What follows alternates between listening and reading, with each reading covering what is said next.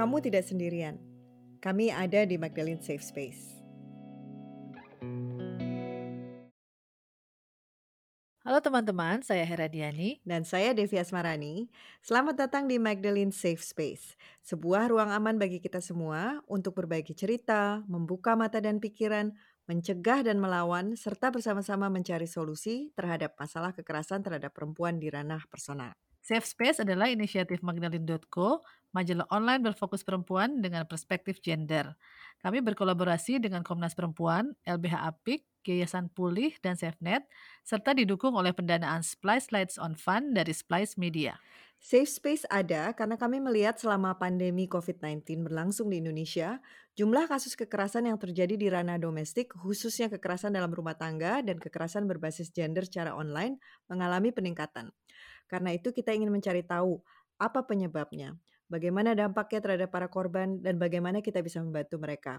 Dan bagaimana juga kita bisa mencari solusi bersama untuk ini. Di episode pertama ini, kita akan ngobrol tentang KDRT sebagai pandemi tersendiri. Ini sudah 16 tahun sejak Indonesia mengesahkan Undang-Undang Nomor 23 Tahun 2004 tentang penghapusan KDRT. Tapi dari laporan-laporan yang ada, termasuk catatan tahunan Komnas Perempuan, kasus kekerasan terhadap perempuan dalam ranah personal terus meningkat. Tahu Komnas Perempuan mencatat adanya peningkatan kasus kekerasan terhadap perempuan sampai 792 persen selama 12 tahun terakhir. Kekerasan terhadap anak perempuan, cybercrime, dan kekerasan pada perempuan penyandang disabilitas juga mengalami kenaikan signifikan dari tahun sebelumnya. Dan itu baru angka yang dilaporkan ke Komnas Perempuan ya teman-teman. Nah, di masa COVID-19 ini, kekerasan dalam rumah tangga terlihat meningkat. Beberapa lembaga layanan, salah satunya LBH Apik, mencatat kenaikan laporan sebanyak 50%. Itu antara 16 Maret sampai 19 April saja tercatat 97 kasus kekerasan terhadap perempuan. Dan sampai bulan Mei ini sudah hampir 200 kasus. Termasuk di antaranya kasus KDRT, kekerasan berbasis gender online, dan kekerasan dalam pacaran satu korban saja sebenarnya sudah terlalu banyak ya. Karena itu di segmen berikutnya kita akan membahas tentang KDRT dan kekerasan berbasis gender di ranah privat sebagai sebuah pandemi tersendiri bersama Andi Yentriani, Komisioner Komnas Perempuan. Jangan ke mana-mana dulu ya teman-teman.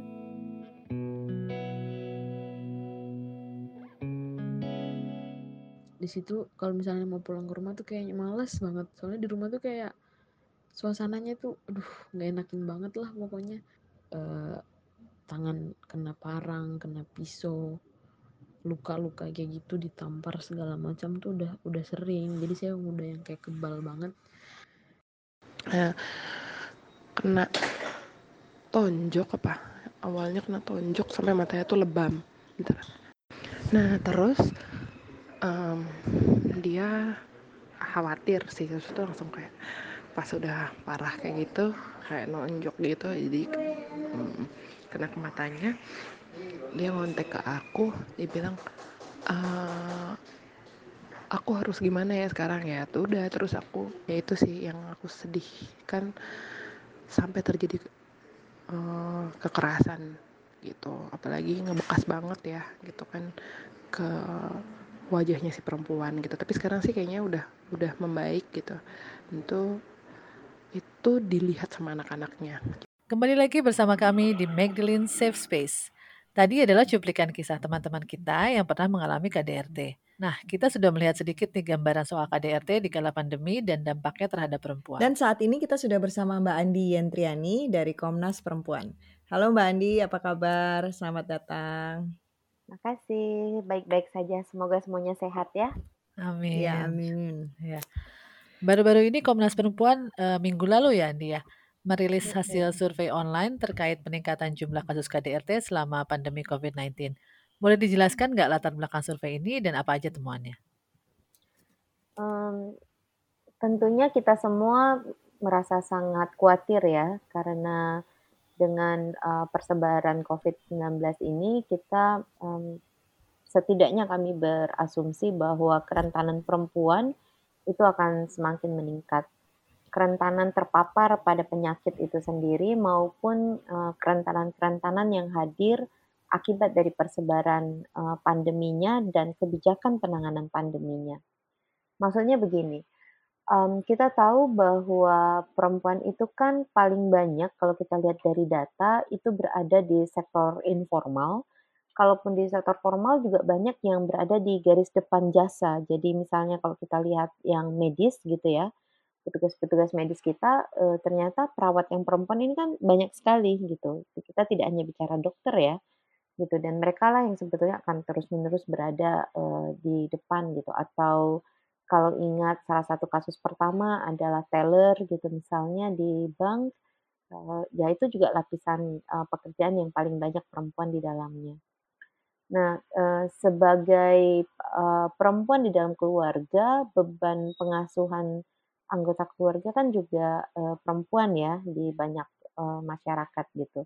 Um, sementara itu saat yang bersamaan, um, salah satu kebijakan utama yang diambil di dalam penanganan COVID-19 adalah uh, pembatasan jarak uh, sosial gitu ya dan uh, social distancing gitu dan physical distancing dan bahkan bisa sampai lockdown atau dengan pembatasan sosial berskala besar. Sehingga sebagian besar aktivitas itu akan terjadi di rumah belajar dari rumah bekerja di rumah gitu. Nah um, seperti banyak juga cerita-cerita yang sudah kami dengarkan, banyak perempuan yang mengeluhkan bahwa mereka bebannya uh, berlipat ganda karena selain harus bawa pekerjaan ke rumah, mereka juga uh, harus um, memikirkan bagaimana mengatur waktu selain untuk pekerjaan di dalam rumah tangganya, tetapi juga untuk mendampingi anaknya bersekolah. Gitu. Nah, beban-beban ini tentunya akan menimbulkan persoalan baru, bukan saja kelelahan fisik ataupun psikis, tapi juga bisa uh, menghasilkan ketegangan-ketegangan, bahkan bisa menghasilkan kekerasan yang bisa jadi malah perempuan berada dalam posisi sebagai pelaku kekerasannya. Sementara itu, uh, dari banyak catatan Komnas Perempuan, termasuk catatan tahunan yang dilansir setiap tahun dari kasus-kasus kekerasan yang dilaporkan, kita tahu rumah bukan tempat yang aman bagi perempuan gitu. Banyak justru kasus-kasus yang dilaporkan uh, didominasi kekerasan uh, oleh pasangan ataupun kekerasan terhadap anak perempuan khususnya dalam bentuk kekerasan seksual seperti perkosaan, pencabulan maupun pemaksaan persetubuhan lainnya ya karena penyebutan nama-nama ini kan lebih karena um, definisi-definisi hukum yang digunakan oleh aparat penegak hukum dalam mencatatkan kasusnya. Nah, sehingga ketika ada kebijakan untuk kerja di rumah dan belajar dari rumah, um, banyak juga kita baca di internasional kan uh, tentang naiknya angka kekerasan di dalam rumah tangga. Sementara data pelaporan ini tidak serta-merta langsung naik. Gitu untuk bisa mengenali bagaimana sebetulnya kondisi perempuan di dalam rumah tangga inilah, maka kami kemudian membuat survei online yang tadi ditanyakan. Tapi sebetulnya survei online ini hanya satu bagian dari seluruh rangkaian um, kajian yang sedang dilakukan oleh Komnas Perempuan mengenai dampak pandemi bagi kondisi penghapusan kekerasan terhadap perempuan. Jadi kami juga membuat angket yang diajukan kepada lembaga-lembaga pengada layanan, uh, juga kajian uh, kebijakannya sendiri yang melibatkan para ahli dan praktisi untuk memberikan masukan ke depan, terutama di era uh, new normal nanti. Itu mungkin dulu ya merespon pertanyaan pertamanya. Kelihatannya peningkatan KDRT ini kan seperti yang tadi, uh, dijelaskan oleh Andi, memang ada bukan hanya peningkatan KDRT, tapi permasalahan terhadap perempuan dampaknya itu berlapis-lapis ya.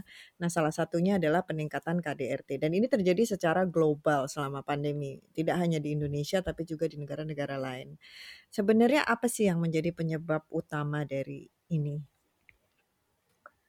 Um, tentunya ada banyak ya maksud saya tidak ada pandemi pun kekerasan di dalam rumah tangga bisa tinggi gitu. Dan kalau di Indonesia kan memang catatan tahunan Komnas Perempuan menunjukkan bahwa secara konsisten dari tahun ke tahun kekerasan terhadap perempuan ini terus meningkat di dalam rumah tangga baik yang dilakukan oleh pasangannya maupun terhadap anak uh, perempuan di dalam keluarga tadi.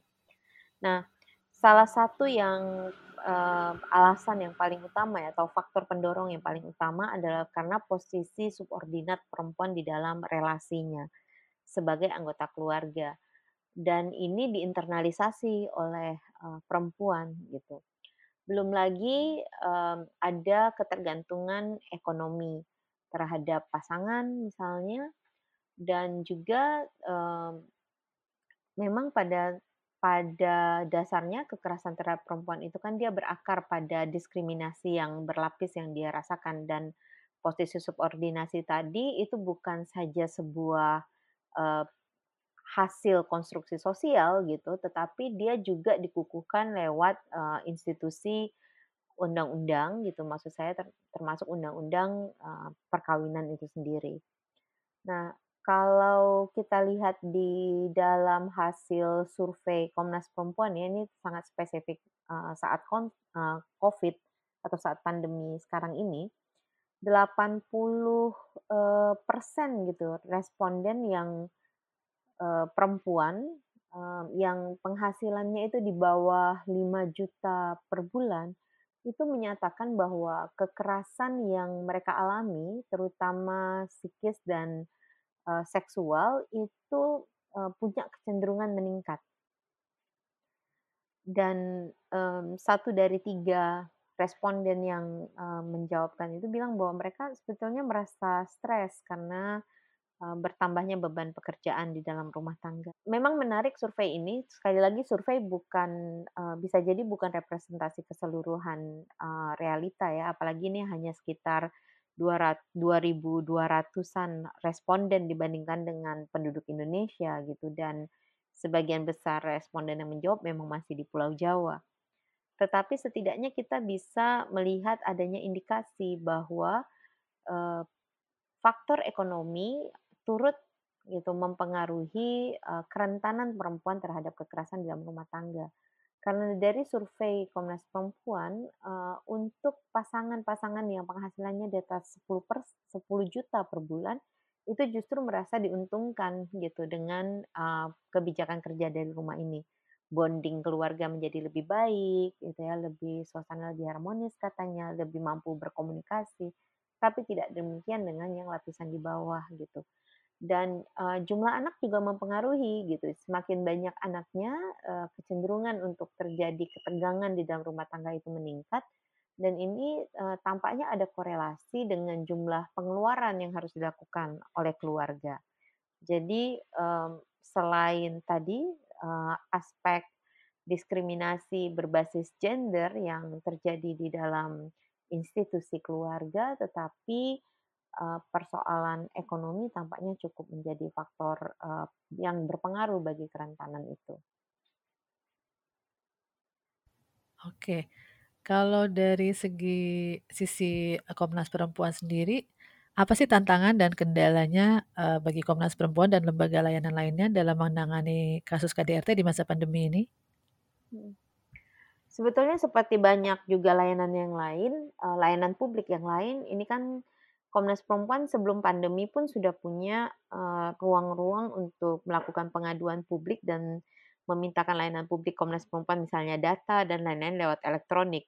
Tetapi selalu ada kesempatan untuk uh, masyarakat langsung datang ke kantor dan kita menemuinya gitu. Terutama untuk pengaduan kasus gitu. Nah, ada banyak perempuan yang kemudian mereka tidak tahu bahwa layanan ini sudah dialihkan menjadi layanan online sehingga mereka tetap datang ke kantor sementara uh, kami juga memperlakukan kerja dari rumah gitu jadi di awal-awal sekali saya ingat di uh, akhir Maret itu sempat ada beberapa kali uh, di mana akhirnya petugas tetap datang ke Komnas Perempuan ya salah satu rekan-rekan yang memang di garda terdepan untuk melayani pengaduan. Nah, yang kedua ini memang fungsi Komnas Perempuan kan bukan uh, yang memberikan pendampingan secara langsung. Biasanya kita akan memberikan rujukan gitu kepada uh, korban untuk ke tempat uh, ke tempat pengada layanan yang memberikan misalnya bantuan hukum, bantuan konseling, bahkan juga rumah aman. Nah, ini semua layanan kan jadi online juga gitu. Jadi kadang-kadang tidak semua korban juga bisa mengakses teknologi untuk menelepon, atau berkonsultasi uh, dengan cukup nyaman uh, via daring gitu ya karena kedekatan uh, fisik uh, untuk bisa menyampaikan apa yang dia alami itu menjadi sangat penting untuk rasa aman dan nyamannya gitu. Nah, um, kami juga kesulitan untuk bisa memastikan gitu kalau dia akan tertangani misalnya di rumah aman gitu meskipun protokolnya mengatakan maksud saya protokol penanganan kekerasan terhadap perempuan ya yang telah dikembangkan oleh Kementerian Pemberdayaan Perempuan dan Perlindungan Anak bersama dengan gugus percepatan penanganan COVID-19 mengatakan bahwa rumah aman akan memfasilitasi proses isolasi mandiri ketika seseorang masuk ke dalam rumah aman tapi ternyata banyak juga peristiwa di mana korban justru dimintakan untuk punya surat yang menunjukkan bahwa dia memang bebas COVID. Dan ini kan tidak mudah, juga tidak murah gitu untuk dilakukan.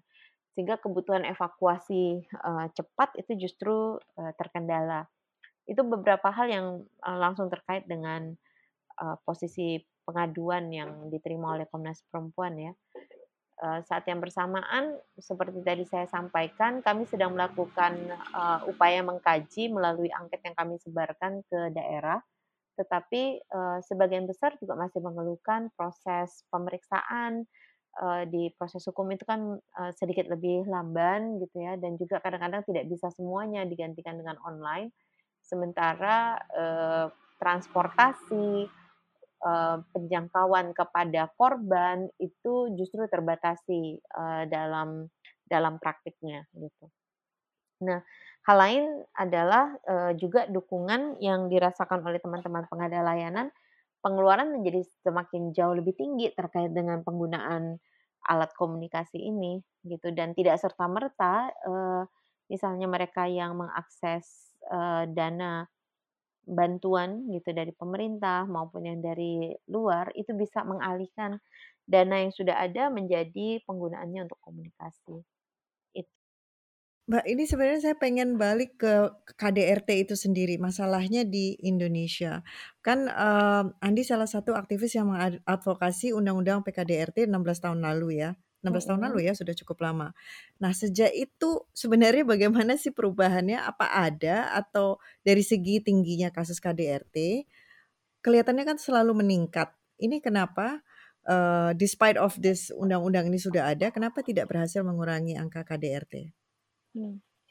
Saya pikir memang setelah 22 tahun reformasi dan 16 tahun uh, undang-undang penghapusan kekerasan di dalam rumah tangga, kita perlu juga mereformasi cara pandang kita pada data, terutama data kekerasan terhadap perempuan. Nah, eh, pada saat undang-undang PKDRT belum ada, itu orang juga tidak tahu bagaimana caranya dia melaporkan kasusnya.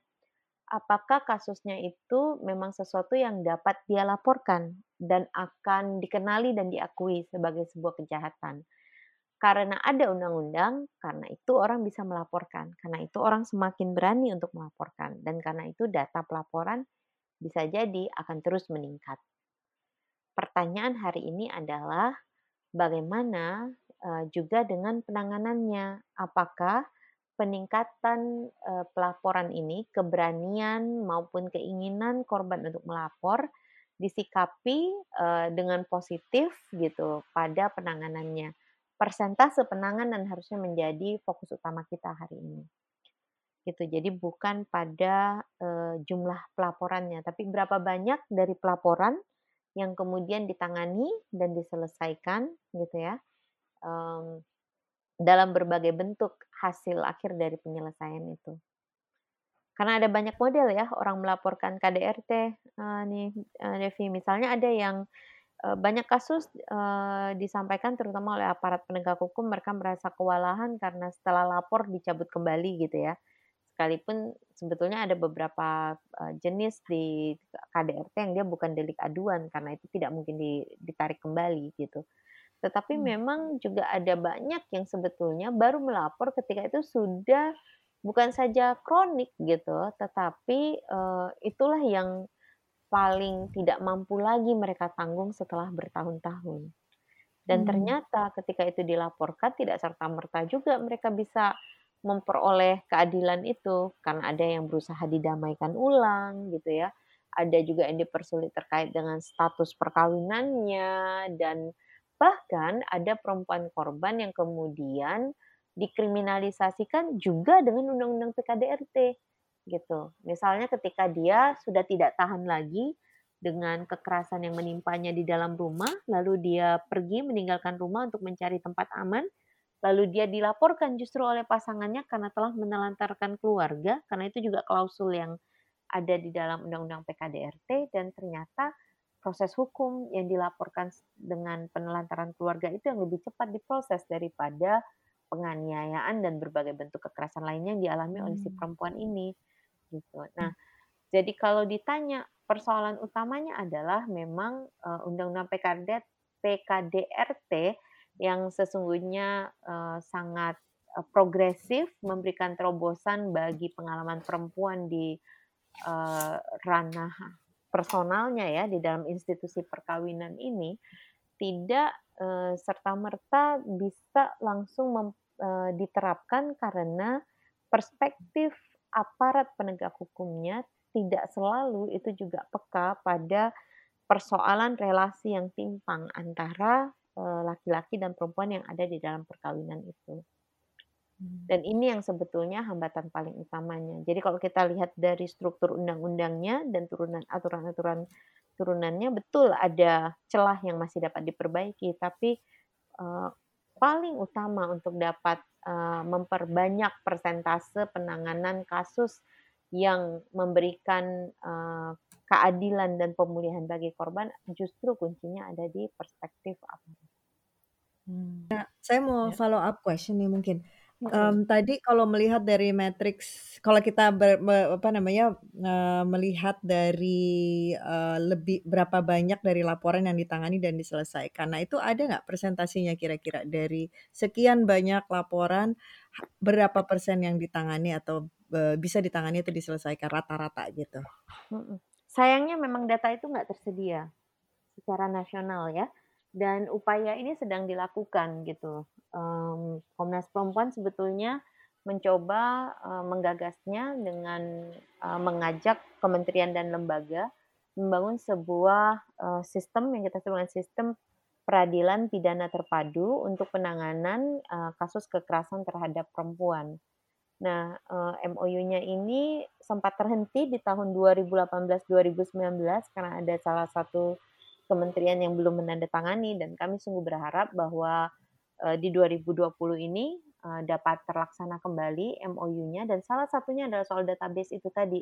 Sehingga kita betul-betul bisa mengukur misalnya karena dia melibatkan juga pihak kepolisian, kejaksaan dan Mahkamah Agung berapa banyak sebetulnya yang dilaporkan masuk sampai ke kepolisian berapa banyak kemudian yang bisa sampai ke proses penyidikan dan penuntutan berapa banyak kemudian diputus dan diputusnya seperti apa pemutusannya itu apakah juga membayangkan um, apa pasca putusannya gitu tentang eksekusinya, baik itu eksekusi pidana maupun juga eksekusi restitusi. Misalnya termasuk juga kan ada yang nafkah ya misalnya ketika dia bercampur antara kekerasan dan juga urusan perdatanya dalam perceraian gitu misalnya. Oke. Kalau, uh, bagaimana dengan layanan untuk korban dan penyintas? Uh, sebenarnya kan udah ada P2 TP2A dan tadi Andi juga sudah menyebutkan ada rumah-rumah singgah di bawahnya. Nah, ini sudah jalan atau belum ya? Karena, uh, terlihat sepertinya masih butuh layanan yang disediakan oleh lembaga-lembaga layanan non pemerintah kayak, uh, LBH Apik misalnya. Sebetulnya yang menarik dari Indonesia adalah inisiatif masyarakat sipilnya. Kalau, uh, kita melihat sejarah perkembangan, lembaga lembaga-lembaga layanan bagi perempuan korban kekerasan yang menggunakan perspektif, uh, hak korban atas kebenaran, keadilan, dan pemulihan, uh, dan juga peka pada relasi timpang antara laki-laki dan perempuan, inilah uniknya Indonesia gitu, karena gerakan itu lahir dari masyarakat sipil. Pada tahun 98, setelah tragedi Mei 98, kita mengenali bahwa jumlah uh, lembaga layanan itu sangat sedikit, gitu. Dan um, hari ini kita melihat bahwa jumlahnya sampai seratusan lebih, meskipun masih lebih banyak di daerah Jawa dan terpusat di perkotaan gitu. Dan justru kelahiran lembaga-lembaga inilah yang kemudian mendorong negara untuk melakukan tanggung jawabnya. Dan uh, saya ingat pertemuan awal Komnas Perempuan dengan uh, belasan uh, lembaga layanan yang ada pada tahun 2000 awal ya, itu kemudian membuat satu konsep yang namanya layanan terpadu. Layanan terpadu, layanan satu atap yang kemudian diadopsi dan yang menjadi P2 salah satunya menjadi P2 TP2A hari ini pusat layanan terpadu yang dikoordinir oleh Kementerian Pemberdayaan Perempuan dan Perlindungan Anak maupun oleh rumah sakit-rumah sakit melalui pusat uh, krisis terpadu dan juga um, mendorong agar uh, ruang pelayanan khusus yang memang baru dimulai diinisiasi ketika um, apa? Um, Mei 98 terjadi gitu untuk menjadi sebuah unit yang memang ada di dalam struktur gitu dan juga memungkinkan jenjang karir bagi uh, polisi. Nah, bayangkan yang tadinya itu hanya sekitar ya kalau tidak salah saya ya sampai 2003 itu masih hanya ada 30-an uh, lembaga apa layanan bagi perempuan korban kekerasan yang dilakukan oleh masyarakat sekarang sudah ada sekitar seratusan yang tadinya tidak ada sama sekali UPP uh, P2 TP2A sekarang sudah ada sekitar uh, 300-an lebih gitu ya. Begitu juga di tingkat kepolisian dan di uh, rumah sakit rumah sakit gitu. Jadi itu salah satu perkembangan yang menurut saya sangat uh, menarik. Nah Sayangnya, ya itu tadi, dia masih tetap uh, tersentral di Jawa, terkonsentrasi di perkotaan, dan dia sampai saat ini belum bisa berjalan dengan optimal gitu. Masih ada hambatan-hambatan, baik itu sifatnya struktural ya, karena uh, layanan ini sebetulnya banyak uh, apa penyelenggara layanannya juga mengeluhkan fasilitas mereka yang sangat terbatas, kapasitas mereka mereka juga paham kapasitasnya terbatas, sementara program untuk penguatan kapasitas SDM-nya juga tidak serta-merta ada gitu. Dan um, banyak juga kemudian yang merasa bahwa sebenarnya ini belum menjadi perhatian yang sungguh-sungguh gitu. Jadi secara politik itu correct gitu ya, benar untuk mengatakan bahwa oh kami punya uh, apa namanya layanan bagi perempuan korban kekerasan gitu. Karena itu bagian dari layanan publik yang harus dilakukan, tapi untuk pewujudan komitmennya itu sendiri masih sangat minim. Kira-kira uh, apa rekomendasi Komnas Perempuan untuk pemerintah atau pembuat kebijakan ya untuk mengatasi mengurangi kekerasan terhadap perempuan uh, di ranah domestik ini, termasuk KDRT dan kekerasan online? Apakah perlu ada, terutama di KDRT, ya, apakah perlu ada pengkajian ulang Undang-Undang PKDRT atau seperti tadi yang dikatakan Undang-Undang Perkawinan 74 atau kebijakan-kebijakan dan undang-undang lainnya? Kalau untuk undang-undang PKDRT sendiri, kita uh, sudah beberapa kali melakukan telaah dan seperti tadi saya sampaikan, persoalan paling utama bukan di substansi hukumnya. Persoalan utamanya lebih pada struktur hukumnya tadi dan juga kulturnya. Struktur hukumnya ini termasuk institusi-institusi pengampunya gitu karena tidak semua institusi kemudian uh, ramah pada persoalan ini. Jadi pertanyaan tentang bukti, uh, meskipun di Undang-Undang PKDRT sendiri sudah punya terobosan-terobosan secara substantif gitu, tapi ternyata tetap dihadap-hadapkan dengan pembuktian yang sangat konvensional. Dan karena itu justru yang harus diubah adalah misalnya RUU KUHAP-nya. Jadi uh, kita hukum acara pidananya sebetulnya yang harus diubah. Nah, uh, begitu juga dengan sinkronisasi pada KUHP dan uh, untuk bentuk-bentuk kekerasan seksual di dalam rumah tangga yang belum dikenali oleh PKDRT sebetulnya yang terbaik jalannya adalah untuk membuat undang-undang uh, baru yang sangat spesifik tentang kekerasan seksual. Sehingga model-model yang ada dalam keluarga kekerasan yang terjadi di dalam institusi keluarga juga di luar keluarga itu bisa secara komprehensif menjadi bagian dari hukum pidana Indonesia. Nah, um, tadi itu, jadi uh, persoalan utamanya bukan di undang-undang PKDRT-nya, tetapi lebih ke aturan-aturan turunan uh, sehingga bisa mengubah perilaku struktur uh, maupun satu lagi peningkatan kapasitas dari para aparat penyelenggara hukumnya agar mereka bisa memahami perspektif keadilan gender terutama uh, di dalam aplikasi kasus-kasus kekerasan yang terjadi di lingkup keluarga. Um, tadi ada undang-undang satu lagi yang disebutkan ya dan Iya, undang-undang perkawinan kalau nggak salah Ya, Andi pernah perkawinan, baik. Nah, kalau untuk undang-undang perkawinan memang desakan untuk pembaruannya sangat besar ya dan itu sudah lama. Misalnya, um, kita tahu bahwa kita, um, baru-baru ini, beberapa waktu lalu Mahkamah Konstitusi memutuskan bahwa usia minimal untuk menikah adalah 19 tahun dan itu harusnya di-insert ya ke dalam undang-undangnya karena undang-undang perkawinan um, 74 menyatakan bahwa yang uh, usia minimum perkawinan itu 16 untuk perempuan, 19 untuk yang laki-laki. Nah, um, tapi juga ada persoalan terkait dengan uh, bagaimana menerjemahkan hubungan laki-laki dan perempuan di dalam perkawinan gitu yang dianggap masih melakukan subordinasi kepada perempuan yang uh, secara langsung itu juga berkontribusi pada ketimpangan relasi yang ada yang memungkinkan terjadinya kekerasan di dalam rumah tangga. Belum lagi juga tuntutan dari uh, saudara-saudara kita yang penyandang disabilitas karena kecacatan itu menjadi salah satu syarat diperbolehkannya uh, pemutusan perkawinan maupun uh, perkawinan lebih dari satu untuk yang laki-laki atau poligininya. Um, itu. Oke, banyak juga sih ya PR soal regulasi ini. Kalau kita sendiri sebagai anggota masyarakat nih Andi, apa sih yang bisa kita lakukan untuk uh, mengatasi isu ini? Jadi sebetulnya yang pertama yang dapat dilakukan tentunya um, kita bisa melakukan pencegahan ya.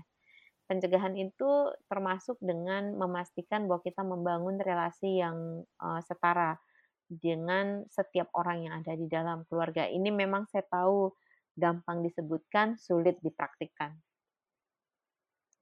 Dan um, hal yang kedua sebetulnya uh, juga mendorong agar tindakan-tindakan uh, kekerasan itu justru diurai uh, sedari awal gitu dan tidak dibiarkan dia untuk berulang berulang-ulang. Yang ketiga adalah juga mendorong uh, termasuk keberanian untuk melaporkan jika terjadi. Gitu. Dan pada banyak kasus ini yang menarik nih, termasuk dari survei Komnas Perempuan yang terakhir, ternyata banyak juga perempuan yang justru berpendidikan tinggi yang tidak mau atau enggan untuk melaporkan kasusnya. Jadi bukan dari pendidikan yang rendah yang tidak tahu gitu bahwa ada yang keliru dalam hubungannya, tapi justru yang bersekolah tinggi yang bisa jadi alasannya macam-macam ya. Bisa juga karena misalnya ini urusan prestise sosial, malu gitu ya.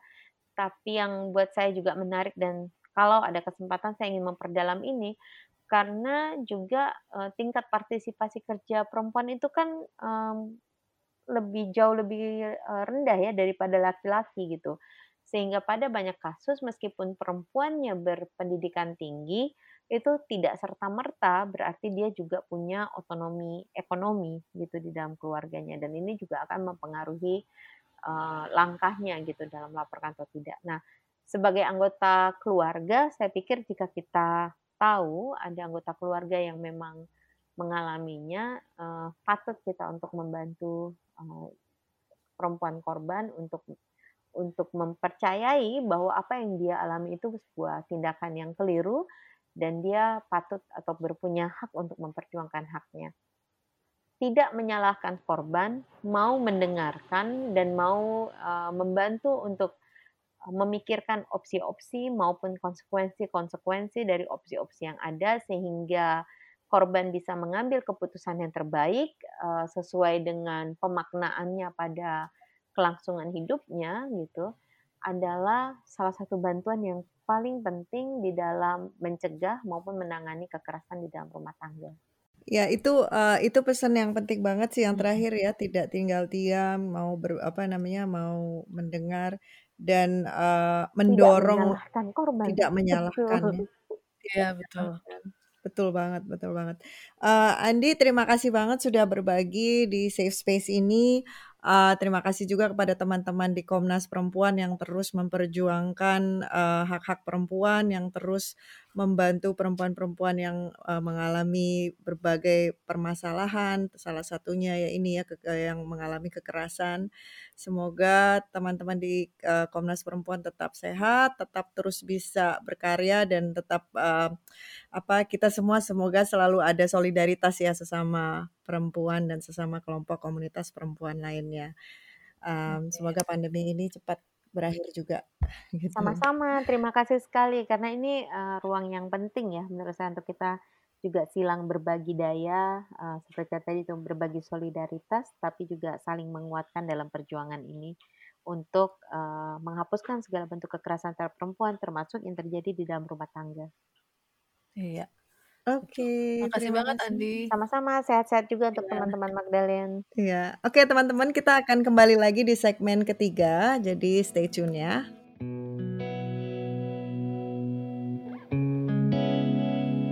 Kamu masih berada di Magdalene Safe Space. Teman-teman, sebelum kita berpisah, kita ingin berbagi informasi beberapa layanan yang bisa diakses jika kamu atau orang yang kamu kenal mengalami kekerasan dalam ranah personal maupun online. Teman-teman bisa menghubungi Komnas Perempuan di telepon 021 390 3963 setiap hari Senin sampai Jumat pukul 9 sampai 17 waktu Indonesia bagian Barat. Atau bisa email mereka di mail@komnasperempuan.go.id. Ada juga bantuan pendampingan hukum LBH Apik Jakarta di nomor 021 877 97289. Mereka juga punya hotline, eee, lewat WhatsApp yaitu di 0813 8882 2669 atau bisa juga email di lbh.apik@gmail.com. Kemudian ada pendampingan psikologis dengan Yayasan Pulih dengan teleponnya di 021 7884 2580 atau e-counseling di, eee, email pulihcounseling pakai C ya, @gmail.com. Selain itu, Kementerian Pemberdayaan Perempuan dan Perlindungan Anak atau KPPPA juga memiliki layanan di tingkat kabupaten atau kota melalui Pusat Pelayanan Terpadu Pemberdayaan Perempuan dan Anak atau P2TP2A.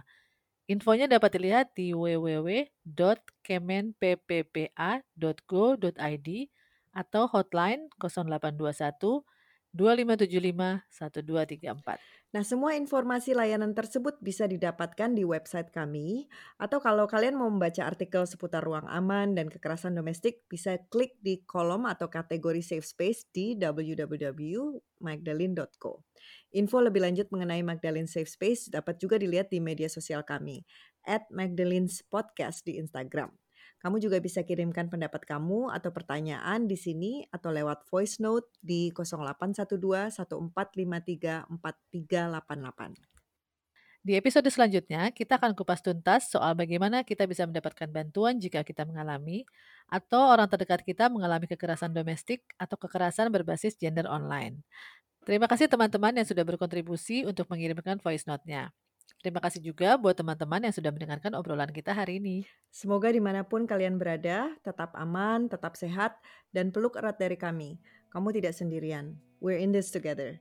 Saya Devi Asmarani beserta Hera Diani dan produser Tirza Jessica dan Elma Adisha pamit undur diri dulu.